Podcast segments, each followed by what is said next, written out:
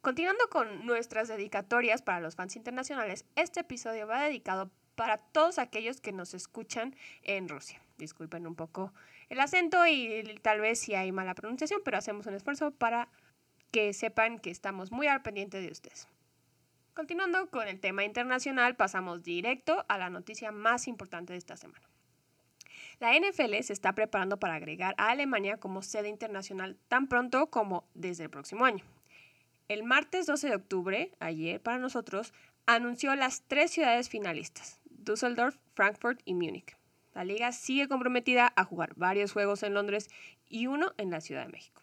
En abril de este año, los dueños aprobaron una programación en la que a partir del 2022 se jugarán al menos cuatro juegos internacionales y cada equipo será host de un juego internacional una vez cada ocho temporadas.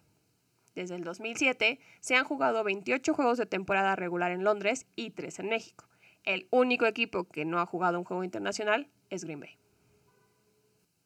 Y bueno amigos, pues pasando a lo que nos dejó la semana 5 de la NFL, empezamos con algunas de las noticias poco agradables que resultaron de la jornada y por qué no empezar con lo que se vivió el jueves por la noche en el partido entre los Rams y los Seahawks, partido en el que Lamentablemente perdimos a Russell Wilson por el futuro cercano en una jugada resultado de lo que ya se quejaba Russell Wilson a principios de la pretemporada y la off-season, que es que básicamente pues no lo pueden proteger y esto derivó en que estrellara su mano en la mano de uno de los defensivos de los Rams y se le dislocara el dedo de la mano derecha con la que lanza. Realmente una lesión bastante complicada. Terminó siendo, después de varios estudios que le hicieron, pues una ruptura del tendón y una fractura o dislocación de la articulación del dedo medio que requirió una cirugía donde le colocaron tres pines. De acuerdo al resultado de, de la cirugía, podría estar de regreso para el juego de la semana 10, o sea, en cinco semanas, contra Green Bay. Este juego es justo después del bye de los Seahawks. O, en dado caso de que pues todavía no estuviera al 100%, estaría listo para el juego de la semana 11, un juego muy importante para recibir a los Cardenales, que es un rival divisional y que pues obviamente la presencia de su mejor jugador es más que necesaria, ¿no? Y esto es una noticia que pues como bien dices ya veíamos venir porque sigue siendo el coreback más saqueado de toda la liga con más de 400 sacks desde que empezó su carrera, ¿no? Y, y, pues esto fue una crónica de una muerte anunciada porque los Seahawks no se dedicaron a reforzar la línea y a cuidarlo más como él había pedido, le dieron más armas, pero pues eso no sirve de nada, como en el caso de Joe Burrow la temporada pasada, si no lo vas a poder proteger. Y es aún más triste si consideramos que Russell Wilson nunca se había perdido un juego por cualquier motivo, en especial por lesión, en lo que va de su carrera. Y por el momento, o por lo menos en ese momento en el juego, su sustituto fue Gino Smith, quien al principio nos dio un poco de esperanzas a los fans de los Seahawks porque movía el balón relativamente bien, los alcanzó a llevar hasta la zona roja, no completó lo que tenía que hacer y entonces se fueron con un gol de campo, tenían todavía al final del partido una oportunidad de anotar y pues obviamente un error de coreback del segundo equipo, una intercepción que acabó con el partido. Se escucharon rumores esta semana que Blake Bortles estaba visitando Seattle por justo esta situación que están viviendo con sus corebacks. Veremos qué más sale de esto. Russell Wilson hoy estuvo presente en los entrenamientos de los Seahawks, pero no participó. Obviamente se espera claramente que el coreback sea Gino Smith. Y la verdad es que como ya lo dijiste, su desempeño fue bueno. Como ya lo habíamos comentado en algún episodio anterior, tu coreback de segundo equipo está ahí para que de cuatro o cinco juegos que va a jugar, como es el caso de Gino Smith, pues tal vez te gane dos y pierda dos, o algo, algo en, ese, en ese espectro, ¿no? No podrías esperar que un coreback suplente te ganara todos los partidos del, del calendario, porque si no, entonces no sería tu suplente.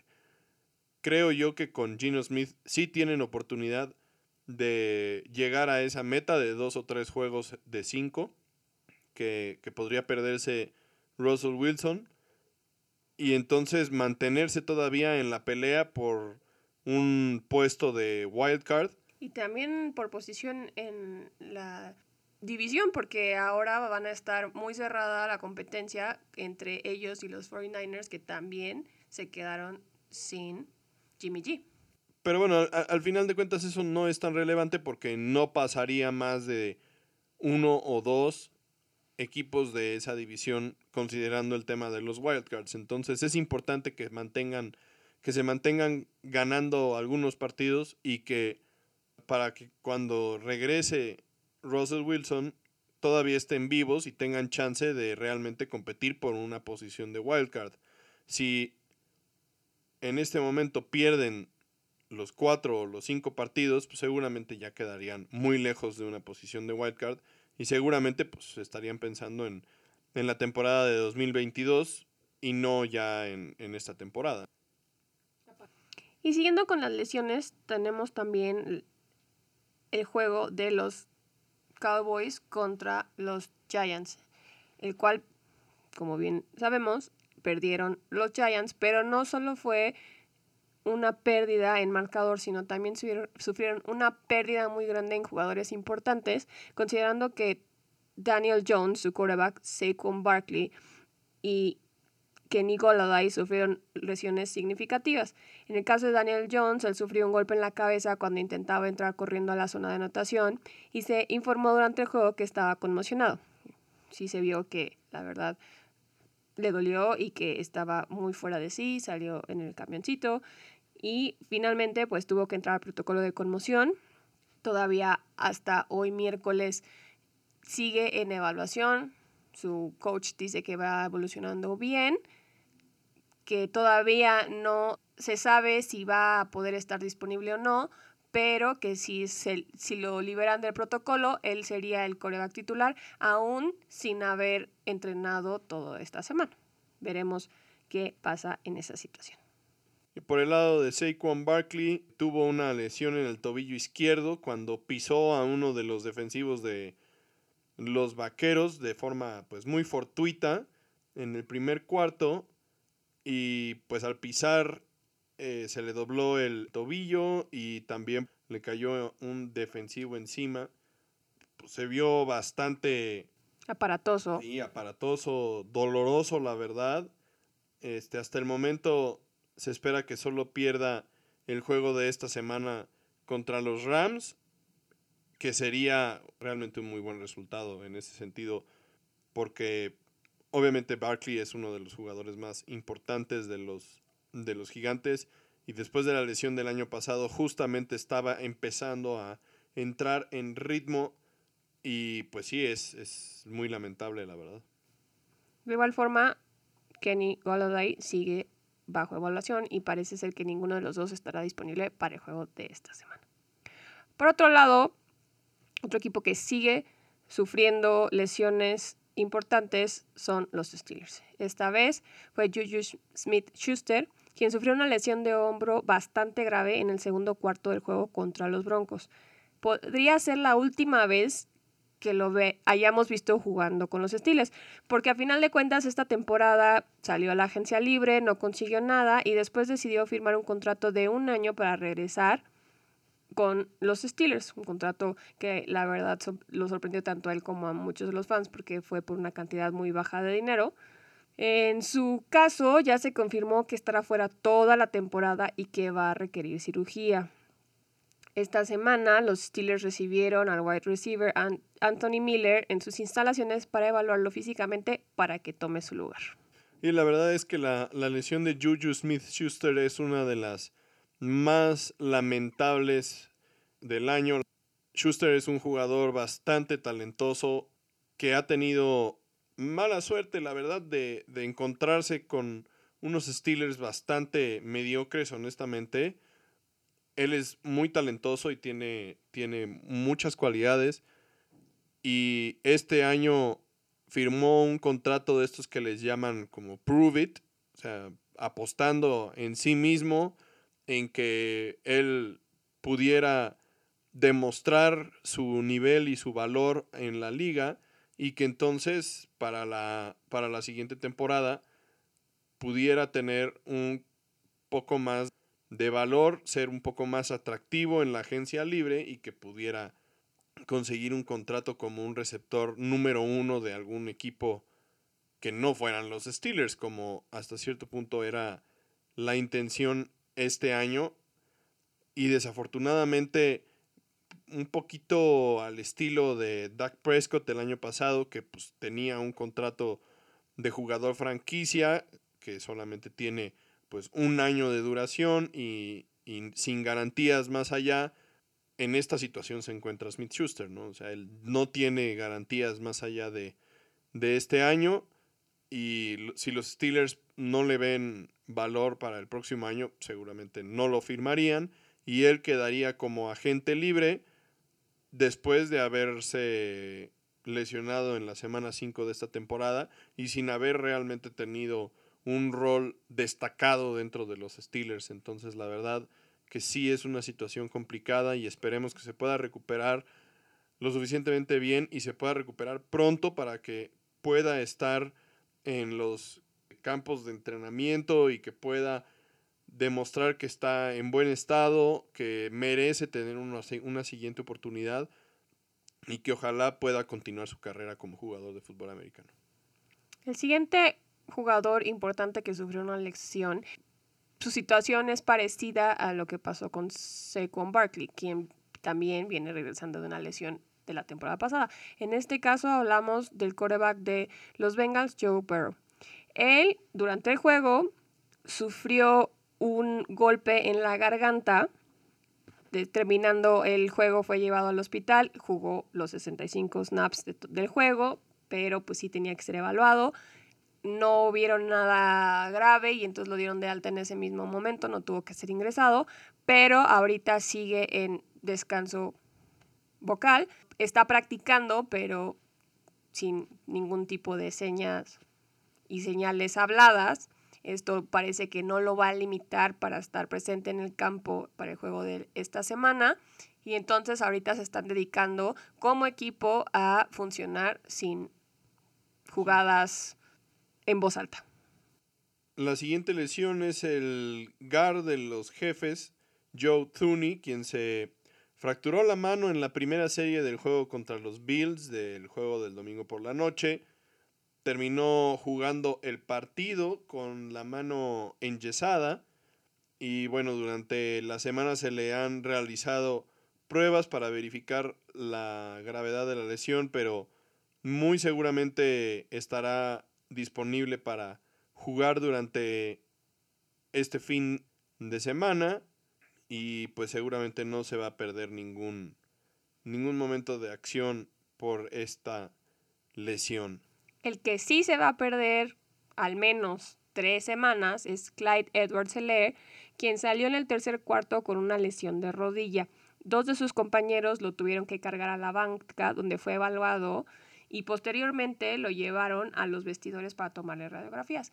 La buena noticia en ese caso es que él pudo caminar a los vestidores de, sin ninguna ayuda, pero estudios que se le hicieron el lunes revelaron que tiene una lesión significativa y que, como ya dijimos, pues tendrá que estar fuera un par de semanas. Hoy, miércoles, fue puesto en la lista de Injury Reserve.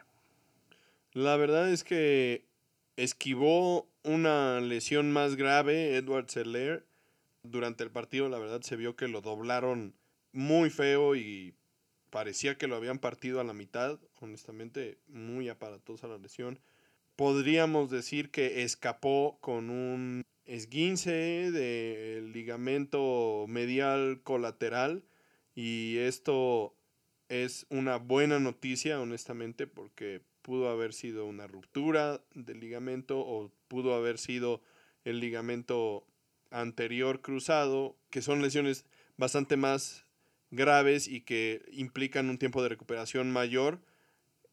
Por el momento se espera que Edward Zeller pueda regresar dentro de aproximadamente un mes, que es que se vence el periodo de la lista de Injured Reserve. Entonces, eso sería un excelente pronóstico para él, la verdad. Para él y para los Chiefs, quienes, como platicaremos más adelante, están desinflándose poco a poco y empezaron a caer como dominós en el juego contra los Bills. Quizás no todas fueron lesiones tan graves y tan importantes de mencionar como las de Joe Tooney y Clyde edwards pero también es importante comentar que, por ejemplo, Travis Kelsey también sufrió golpes importantes, estuvo fuera un momento eh, en la línea, tuvo que entrar y, y así, pero pues esto no augura muy bien para los Chiefs en este momento. Y la última lesión de la que queremos hablar es la lesión de Taysom Hill, el coreback del segundo equipo de los Saints sufrió una conmoción en el juego contra Washington y tuvo que ser llevado al vestidor en el carrito las desgracias. El wide receiver Deontay Harris también salió del juego con una lesión importante en la pierna, entonces opacaron un poco la victoria de Jameis Winston, quien al final tuvo un super pase con el que ganó el juego.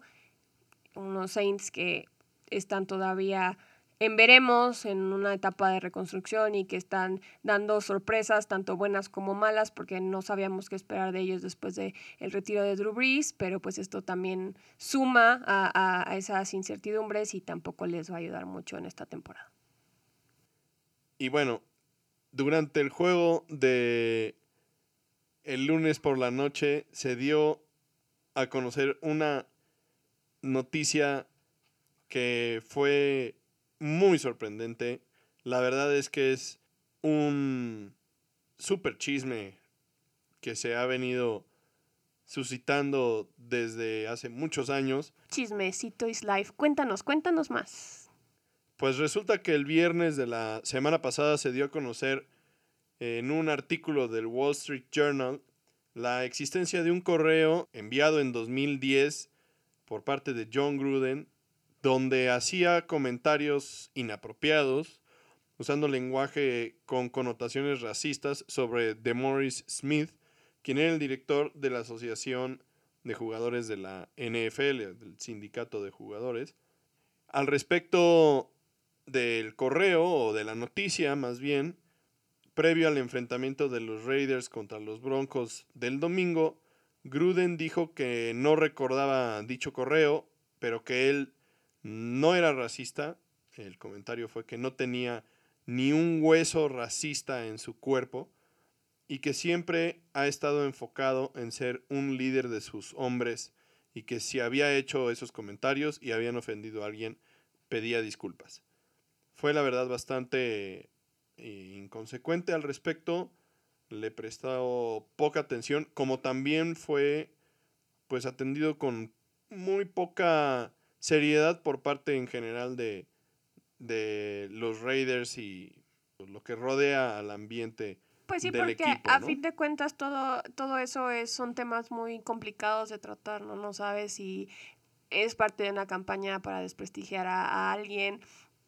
También se tiene que considerar que pues fue hace más de 10 años, entonces se puede dar la oportunidad a alguien de y la el beneficio de el beneficio de la duda, claro, de que haya crecido en estos 10 años. Él nunca había demostrado ningún tipo de, de, de, pues, estos ideales o de estos comportamientos en el campo. Siempre había sido alguien pues, muy profesional. Entonces, pues siempre entra en discusión si se tiene que juzgar a alguien por acciones pasadas. Obviamente... Eh, bajo ciertos límites, ¿no? Porque pues obviamente si matas a alguien es diferente, ¿no? Entonces, si Aquí lo importante era saber si se podía juzgar, si se podía perdonar a, un error de hace mucho tiempo, se comparaba pues con errores de, de otros miembros de la liga, jugadores que pues han sido perdonados tanto por la liga como por los fans eh, por cosas un poco más graves como violencia familiar o violencia doméstica y a la gente se olvida muy rápido, entonces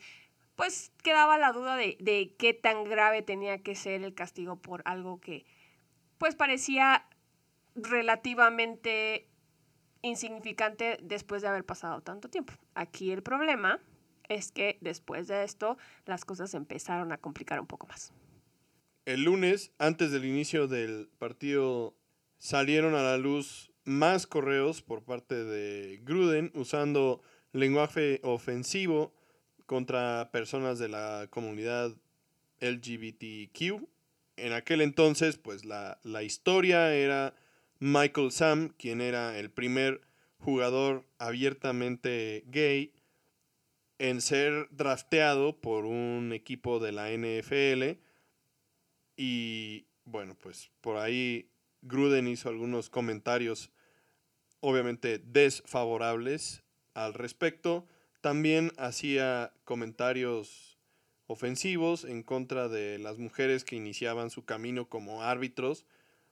Y obviamente todo esto sumándose al correo que se dio a conocer inicialmente.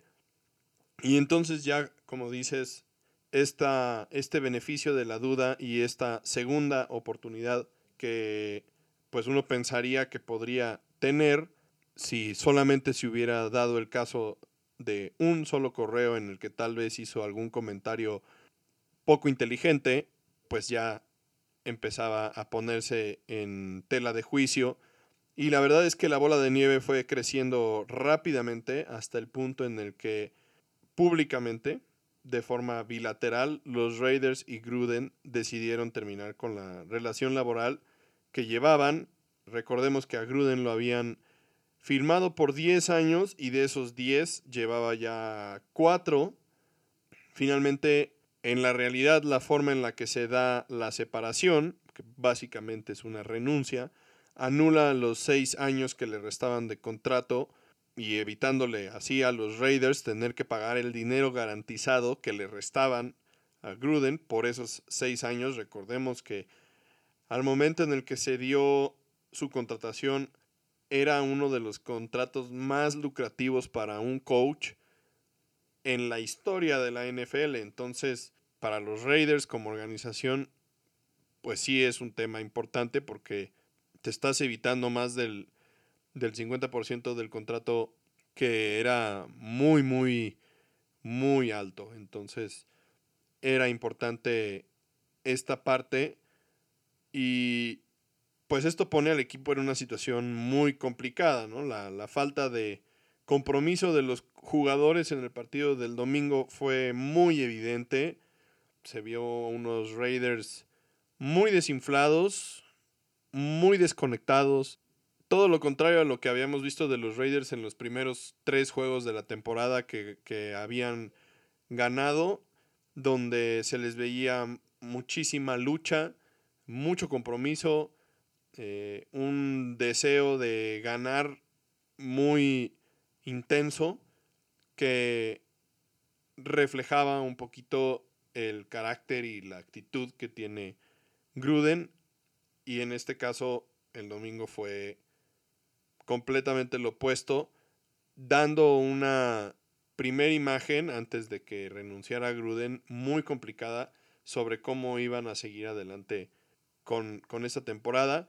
Ahora, sin Gruden, pues el que va a tomar la batuta, digamos, en el equipo es Rich Bisaccia, quien era el asistente del head coach y coach de equipos especiales que además de todo, pues es muy complicado también para Mark Davis, el dueño, y Mike Mayock, el gerente general, porque Bisacha es un coach que tiene una conexión muy estrecha, o tenía una conexión muy estrecha con Gruden, y entonces eso complica mucho y que puede ser que los jugadores no se la compren y entonces echen por la borda una temporada que parecía muy prometedora para ellos después de muchos años.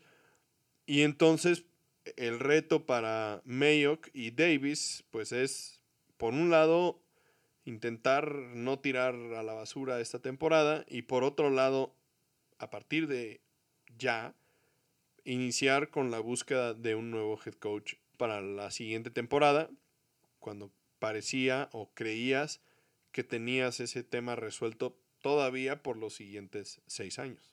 Bueno, eso era un decir, porque a fin de cuentas él sí tenía un contrato de 10 años.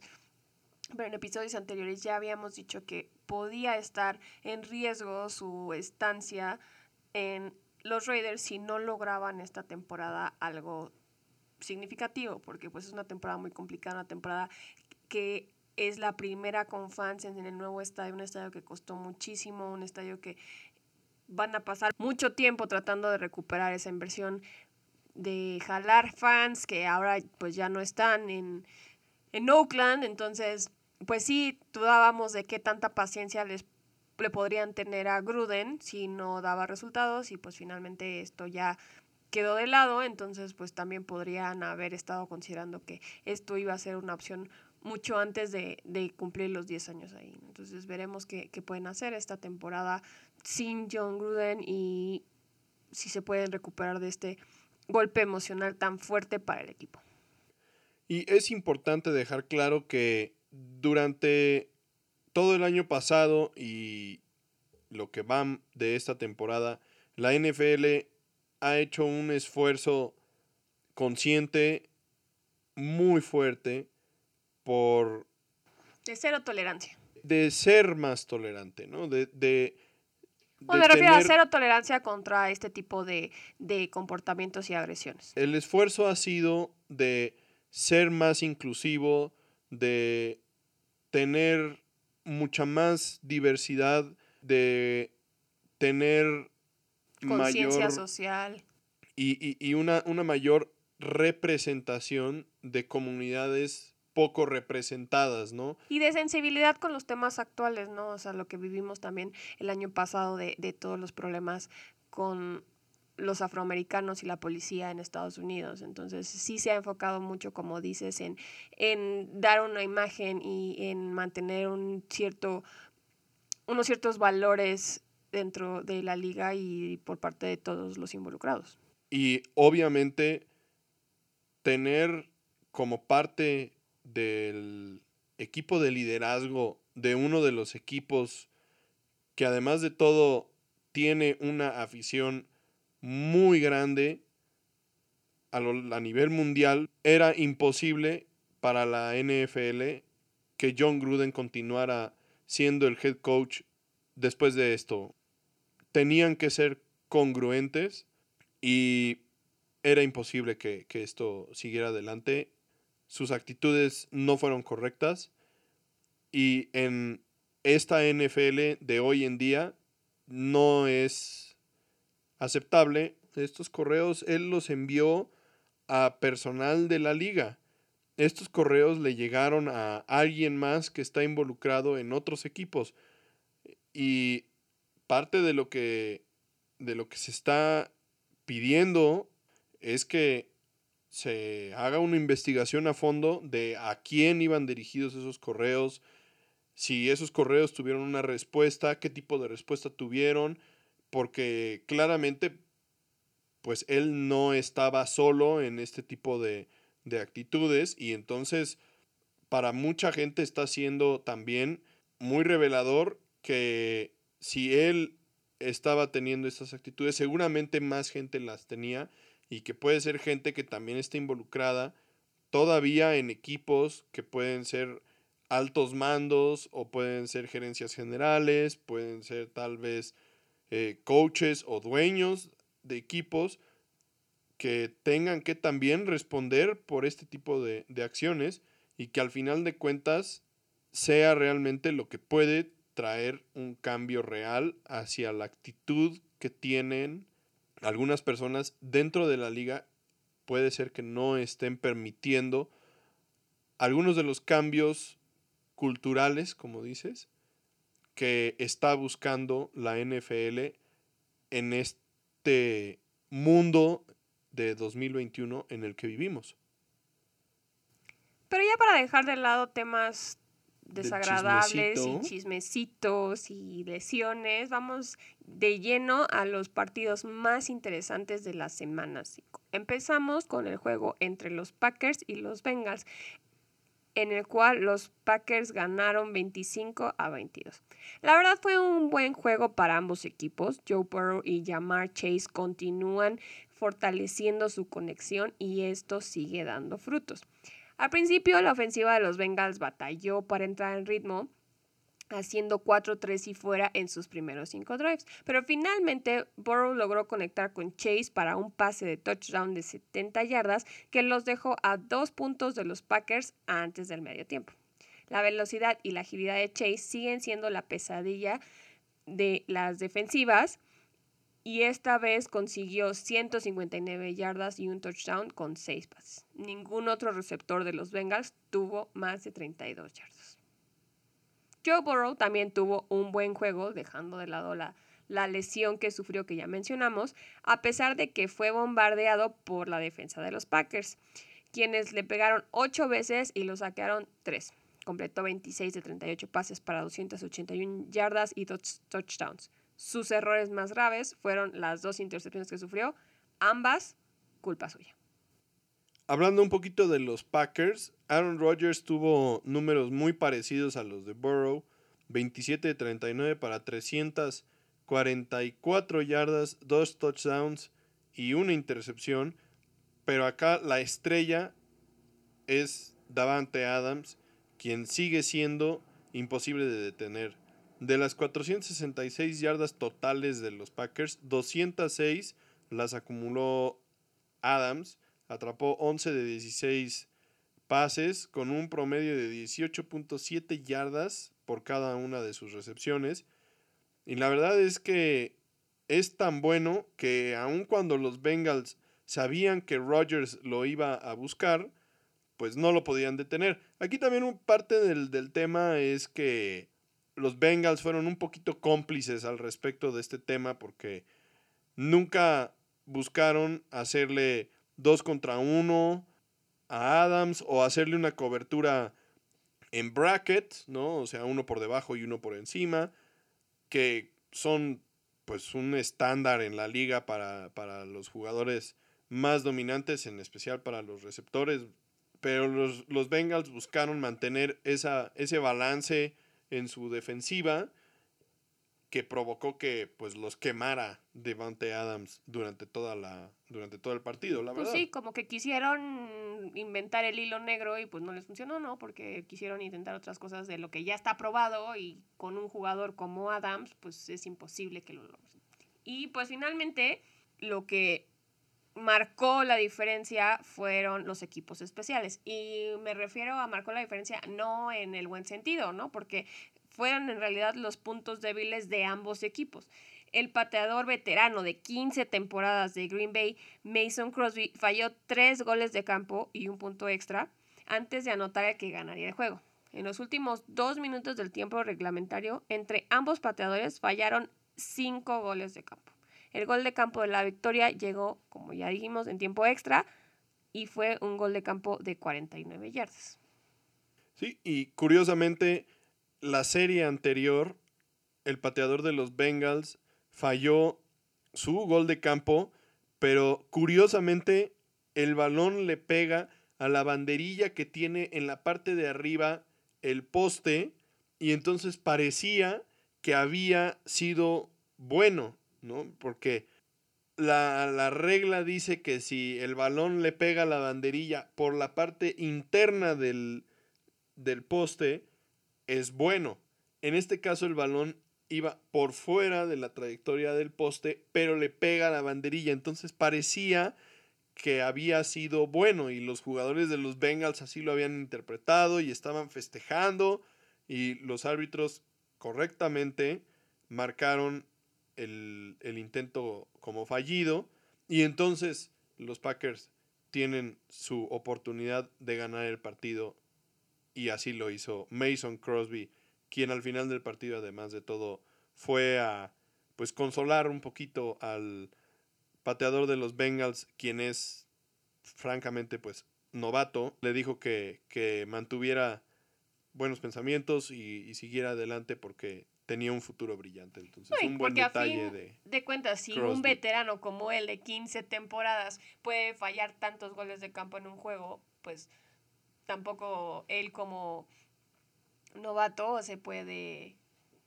clavar en eso, ¿no? O sea, siempre va a haber momentos buenos y momentos malos. De repente vas a ser el, el héroe de la historia porque justo como Crosby ganas el partido en tiempo extra y puedes ser el villano porque fallas el, el, el gol de campo que, de la victoria, ¿no? Entonces, pues siempre va a ser este tipo de altos y bajos, pero pues como dices, un buen detalle del veterano para el novato. El siguiente partido, un juego muy emocionante entre los Browns y los Chargers que terminó 47 a 42 a favor de los Chargers. Un juego que a mí me parece es de los mejores, si no el mejor que hemos visto esta temporada. La verdad, un juego que podría parecer que tuvo poca participación de, la, de las defensivas, pero este juego enfrentaba a dos equipos que durante esa temporada son francamente la revelación. Un poquito más los Chargers que los Browns, porque pues, obviamente los Browns ya estuvieron en playoffs la temporada pasada, pero el nivel que habían mostrado hasta este momento era bastante prometedor y entonces pues un enfrentamiento entre dos equipos que seguramente estarían en la postemporada eh, este año y bueno, claramente no decepcionó con sus 89 puntos y 1024 yardas ofensivas, un solo cambio de posición de Austin Eckler antes del medio tiempo. Y bueno, la verdad es que tan solo en el cuarto cuarto se anotaron 41 de los 89 puntos. Y por ahí hubo también algunos castigos bastante dudosos, un poco rigoristas. Y entonces los fans de los Browns podrían echarle la culpa a los árbitros por, por, este, por la derrota después de que les marcaron una interferencia de pase en un cuarta y cuatro que terminó después en, en touchdown. Pero al final de cuentas, pues siempre hay que jugar mejor de lo que puedan influir los árbitros y no dejar dudas en el campo. Y pues en este, en este partido los Chargers fueron los que cumplieron mejor con esa misión. Por otro lado, Justin Herbert volvió a brillar, completando 26 de 43 pases para 398 yardas y 4 touchdowns. Los Chargers consiguieron un primero y 10 las cuatro veces que se la jugaron en cuarto down y mucho de eso se debe claramente al esfuerzo de Herbert. Pero Herbert también le debe mucho de su victoria a Eckler, dejando de lado el turnover que ya mencionaste porque tuvo tres touchdowns y hace notar su presencia cuando está en el campo. Este fue el onceavo juego de Herbert de más de 300 yardas, lo que lo más que un jugador ha conseguido en sus primeras dos temporadas, rompiendo el empate que tenía con Patrick Mahomes y Dan Marino. Por otro lado, parte de la marca, digamos, de los Browns durante esta temporada joven era la fortaleza de su defensiva, que realmente pues había sido eh, parte de lo que se presumía. Y en este caso, las lesiones les pasaron la factura y sin Jadavion Clowney, Greg Newsom y Denzel Ward, pues la responsabilidad cayó en los hombros más bien de la ofensiva, que respondió bastante bien hasta el último momento, cuando más se necesitaba estuvieron presionando a los Chargers y pues se mantuvieron realmente en el ir y venir del partido. Nick Chubb y Kareem Hunt se combinaron para 222 yardas y 3 touchdowns, que obviamente para, el, para la ofensiva de los Browns esta es la columna vertebral, pero Baker Mayfield también tuvo uno de sus mejores juegos, completando 23 de 32 pases para 305 yardas y dos touchdowns, incluyendo pases a David Njoku, quien tuvo el mejor juego de su carrera. Todo iba bien hasta que el coach Stefanski optó por cuidar una ventaja de un punto y jugar a acabarse el reloj, dándole tan solo una oportunidad a Baker de mover las cadenas. Mayfield perdió su tercer juego en el que los Browns anotaran más de 42 puntos. Ningún otro coreback en la historia ha perdido más de uno de esos juegos. Mayfield se redime después de que tras la victoria sobre los vikingos 14-7 dijera que su desempeño no había sido el mejor y que esperaba más de sí mismo. Sí, realmente no consigue la, victoria y es difícil de, concebir que, que, estemos diciendo que se redimió, siendo que no ganó, pero él no estaba tranquilo con su desempeño en, ese, en esa victoria sobre los vikingos, en donde él, sentía que le había quedado de ver a, su equipo. Y en esta ocasión me parece que realmente dio un paso al frente y demostró que claramente es el líder de este equipo y que puede llevar a los Browns hacia adelante en cualquier situación. ¿no? Entonces, los Chargers son un excelente equipo que tiene una defensiva súper dominante también, ¿no? O sea, no, no, no hemos mencionado mucho al respecto, pero la verdad es que son un equipo que tiene una defensiva muy, muy complicada y estos Browns les anotaron 42 puntos. Claro, por eso también decimos que Baker Mayfield se remió porque a, fin de cuentas nunca, nunca va a ser fácil anotar 42 puntos con contra cualquier equipo, porque estos son los mejores jugadores de americano del mundo, ¿no? Entonces, sí, como dices, pues no se llevó la victoria, pero 42 puntos son 42 puntos. Y un juego difícil de visitante contra uno de los equipos que prometen mucho más en esta temporada. La verdad es que en este momento podríamos decir que los dos equipos favoritos en la conferencia americana para llegar al juego de campeonato son los Bills y los Chargers. Y estos, estos Browns estuvieron a punto de llevarse una victoria como visitante sobre los Chargers, pero pues no fue el, no fue el caso. La verdad también Justin Herbert es un jugador que está demostrando ser un fuera de serie y ha sido muy muy entretenido verlo en, en todos los partidos, inclusive en la derrota que sufrieron contra los Vaqueros. Fue un jugador eléctrico. La verdad es que es, es muy, muy divertido ver a los Chargers jugar fútbol. ¿Quién te viera decir algo así cuando sabemos que no eres nada fan de los Chargers? Así de bien están jugando los Chargers. Y hablando de los Bills y de victorias importantes como visitantes, tenemos el juego del domingo por la noche, que además de todo duró mucho más de lo esperado porque se suspendió después del medio tiempo por las inclemencias de el, tiempo. ¿De qué juego estamos hablando? El juego entre los Bills y los Chiefs que quedó 38-20 a favor de los Bills. La verdad es que pensamos que los Chiefs ya iban a empezar a levantarse y agarrar ritmo después de dos derrotas importantes en las semanas anteriores y de que hubieran ganado la, la semana pasada, pero lo que vimos de ellos esta semana, perdón a los fans de los Chiefs, pero dejó muchísimo que desear de un equipo que ha llegado al Super Bowl en múltiples ocasiones en estos años. Sí, la verdad es que fue un juego de la revancha del campeonato de la conferencia americana del año pasado y Josh Allen y los Bills perdieron los dos juegos ante los Chiefs la temporada pasada y pues siguiendo el ejemplo de Lamar Jackson y los Ravens que lograron este año quitarse esa kriptonita que era pues los Bills lograron quitarse también el estigma de los Chiefs con Josh Allen siendo el jugador clave tanto por aire como por tierra, ¿no? que es un poco más eh, sorprendente esa parte.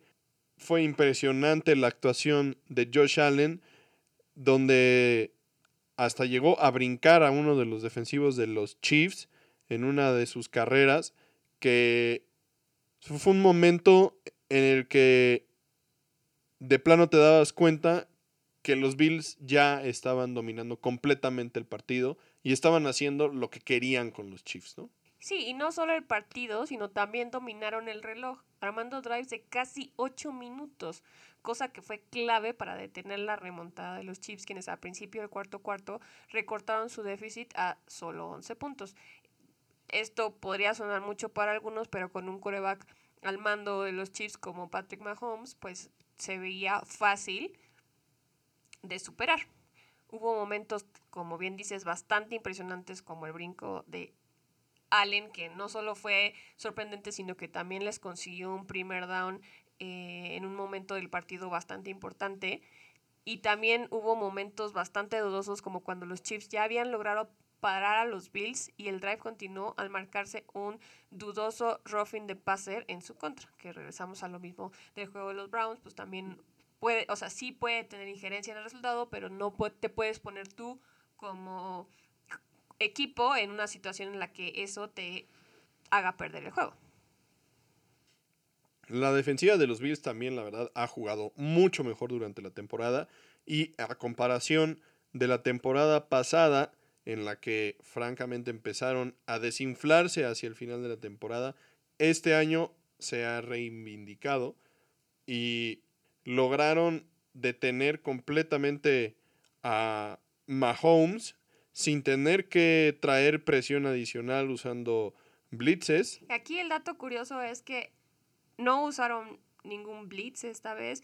En una ocasión ya años atrás tampoco habían usado blitzes en, en, juego para presionar al quarterback y son el único equipo desde que inició la NFL como tal que ha logrado hacer esto sin hacer blitzes. También por otro lado lo que mejoró muchísimo fue la cobertura, ya que, digo, obviamente, esto que mencionas de poder traer presión al coreback sin tener que traer jugadores adicionales, le da una ventaja a tu defensiva secundaria porque entonces tienes más jugadores para cubrir pues el área y entonces eso permite que tengas un mayor rendimiento y por lo tanto obviamente pues los resultados se vieron en el partido, provocando cuatro turnovers y permitiendo la menor cantidad de puntos en lo que va de la temporada con 20 en 11 drives que les hicieron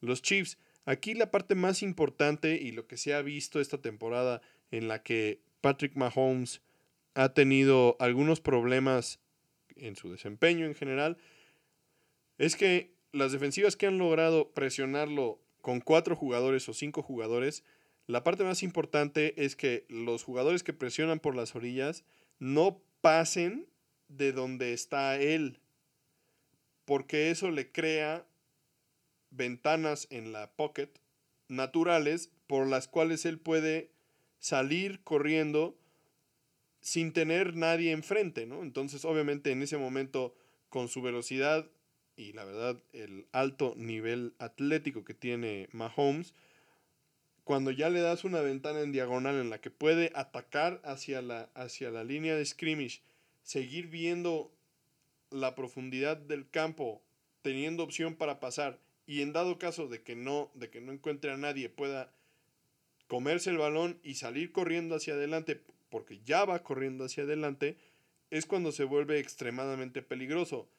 Los que han tenido éxito esta temporada han presionado por las orillas sin pasar del, punto donde él está parado para que en dado caso de que él quiera salir corriendo hacia los lados tenga que rodearlos y entonces haya posibilidad de que esos mismos jugadores que están colapsando la pocket hagan la persecución y entonces eviten que él tenga posibilidad de correr hacia adelante y ganar yardas por tierra cosa que le quita una de las dimensiones del, del juego de Patrick Mahomes que lo hacen tan peligroso. Por otro lado, por todo lo bien que lo hizo la defensa de los Bills, la defensiva de los Chiefs se vio muy, muy mal, continuando con lo que han mostrado las últimas semanas. La ofensiva sigue siendo buena, pero ya no lo suficiente para contrarrestar su debilidad a la defensa. Cuatro jugadores de los Bills tuvieron jugadas de más de 24 yardas, entre ellos Dawson Knox con una recepción de touchdown de 53 yardas y Stephon Dix con una atrapada de 61 yardas. Permitieron 436 yardas ofensivas, casi el doble de yardas que tuvo Mahomes. En este sentido, a diferencia la defensiva de los Bills que logra crear presión con cuatro jugadores sin necesidad de tener que traer más. La defensiva de los Chiefs, por otro lado, no logra presionar a ninguno de los corebacks y esto es lo que lo ha vuelto tan complicado. No hay secundaria, por más buenos que sean, por más talento que tengas, que te aguante tener que cubrir a un jugador durante 5, 6 o 7 segundos. Entonces, si no presionas al coreback, estás perdido. Y la de verdad, la defensiva de los Chiefs no logra poner presión al coreback y eso los mata completamente. Si a eso le sumas que los jugadores de la secundaria de los Chiefs realmente tampoco son tan buenos porque solamente Tyron Matthew es un jugador que tiene nivel superior, el resultado es esto que estamos viendo esta temporada, la verdad. La jugada que ya comentabas de Stephon Diggs de 61 yardas estaba completamente solo. Al cachar el balón, se sintió tan solo que empezó a caminar y fue que lo alcanzaron. Porque él no tenía a nadie alrededor y, la verdad hizo confianza muy mal por Stephon Diggs. Pero les dio una oportunidad de que lo taclearan afuera del enzón. Porque si hubiera tenido tantito más de disciplina, honestamente, y hubiera corrido hacia el enzón, hubiera notado fácilmente porque no tenía a nadie como a 10 yardas de, de, donde estaba él. Entonces realmente están teniendo un problema bien, bien, bien grave en la defensiva los Chiefs. No es una defensiva, también en la ofensiva, como pues ya habíamos dicho, en el caso de Mahomes lleva seis intercepciones en cinco juegos. La temporada pasada tuvo seis en toda la temporada y en el 2019 solo tuvo cinco. Se está enfilando para tener números del 2018 cuando sufrió dos intercepciones. Aquí, para poner en contexto esto, vamos a pensar. Zach Wilson, el coreback novato de los Jets, lleva nueve intercepciones en la temporada. Un coreback novato, un coreback que la verdad tampoco tuvo una carrera larga de, de colegial, no tiene la experiencia de jugar a estos niveles tampoco, está teniendo nueve intercepciones. Mahomes, el que se supone y el que pinta ser el sucesor de Brady, el siguiente GOAT y todo lo que se dice de él, lleva tres menos que él. O sea, eso no habla nada bien de Mahomes, ni de sus armas, ni del equipo que tiene alrededor. O sea, no podrían estar haciendo esto si se pintaba que el Super Bowl podría volver a ser un encuentro entre Tampa Bay y los Chiefs. O sea, esto no podría estar pasando y no tiene que seguir pasando si de verdad quieren defender su título. Aquí lo interesante es que alguien, Emiliano, nos había dicho que existe la maldición del segundo lugar del Super Bowl, que por muchos años y muchas veces el que queda en segundo lugar en el Super Bowl ni siquiera llega a playoffs. Y pues no le queríamos creer, pero los Chiefs están esforzándose por probar que es cierto. Por el momento los Chiefs son el peor equipo del oeste de la conferencia americana. El único por debajo de 500. O sea, el único con un récord perdedor en la división oeste de la americana son los Chiefs en este momento. Y la verdad es que el problema parece ser la falta de concentración o el exceso de confianza que tienen los Chiefs, más allá que sea un tema de talento o de esquema. Esto hablando de la ofensiva, ¿eh? porque claramente a la defensiva... Pues es otro problema completamente diferente. Pero desde el año pasado tienen el mismo problema, ¿no? O sea, la defensiva les había alcanzado, había sido suficiente porque tenían una ofensiva que estaba claramente sobrepasando las expectativas. En este caso, la verdad es que puede ser que esa, ese golpe anímico de haber perdido el Super Bowl, puede ser, los tenga desconcentrados, fuera de su forma de pensar y actuar normal como equipo, y entonces eso esté llevándolos a cometer errores tan sencillos, pero que ya hemos visto en otras ocasiones. La primera vez en el juego contra los Chargers, que también ya habían perdido, vimos a un Mahomes que le interceptaban pases que anteriormente no le interceptaban, ¿no? Siendo un poco descuidado con el balón, teniendo un toque poco refinado que no le habíamos visto antes. Y por otro lado, también habíamos visto a Tyreek Hill soltar balones de las manos que terminaban en intercepciones. Balones que le hemos visto cachar de forma tan sencilla y natural en todos estos años que parece de verdad como si les estuvieran haciendo vudú. Es increíble que de nueva cuenta lo hayamos visto que un balón le pase entre las manos y le cae en las manos a otro, a, un defensivo. O sea, este tipo de, de, errores no les sucedían a los Chiefs y este año sí les están pasando. Son errores de concentración, son exceso de confianza. Y si eliminan esos, esos factores, este juego pudo haber sido mucho más cerrado. Y esos detalles en este momento, cuando además de todo estás batallando tanto internamente, son los que te pueden hacer cambiar la temporada realmente. Porque al final de cuentas el esquema y en general el talento sigue siendo el mismo. El tema es que no están enfocados en lo que tienen que hacer y eso les está llevando a cometer errores muy tontos. Y ya para cerrar el episodio, como siempre, los vamos a dejar con los juegos más interesantes de la semana 6. Empezando con el juego de los Chiefs en Washington. Podríamos haber pensado que este era un juego trámite, un juego que no iba a estar tan interesante, pero después de ver lo que hicieron los Chiefs y todo lo que ya comentamos de ellos, Washington podría dar la sorpresa. De hecho, hay muchos analistas que ponen a Washington como no favoritos, pero como sí posibles candidatos para dar la sorpresa de la semana. ¿Podrán los Chiefs conseguir una muy necesitada victoria después de varias semanas sin convencer? El siguiente partido es un clásico, el clásico para muchos. Packers visitando a Bears. Y como ya se mencionó, este va a ser el primer enfrentamiento entre estos dos añejos rivales que va a tener a Aaron Rodgers y a Justin Fields como protagonistas. ¿Podrán los Packers continuar con el buen paso o será Fields el que consiga marcar el ritmo para la siguiente década?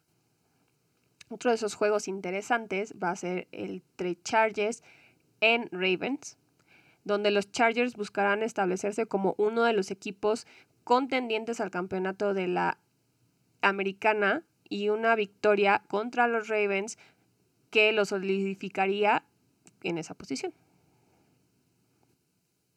Un partido que enfrenta a dos exjugadores de la Universidad de Oklahoma es el juego entre los Cardenales que visitan a los Browns en Cleveland. Baker Mayfield busca una victoria insignia para la temporada que lo ha visto mejorar, pero no convencer a sus detractores.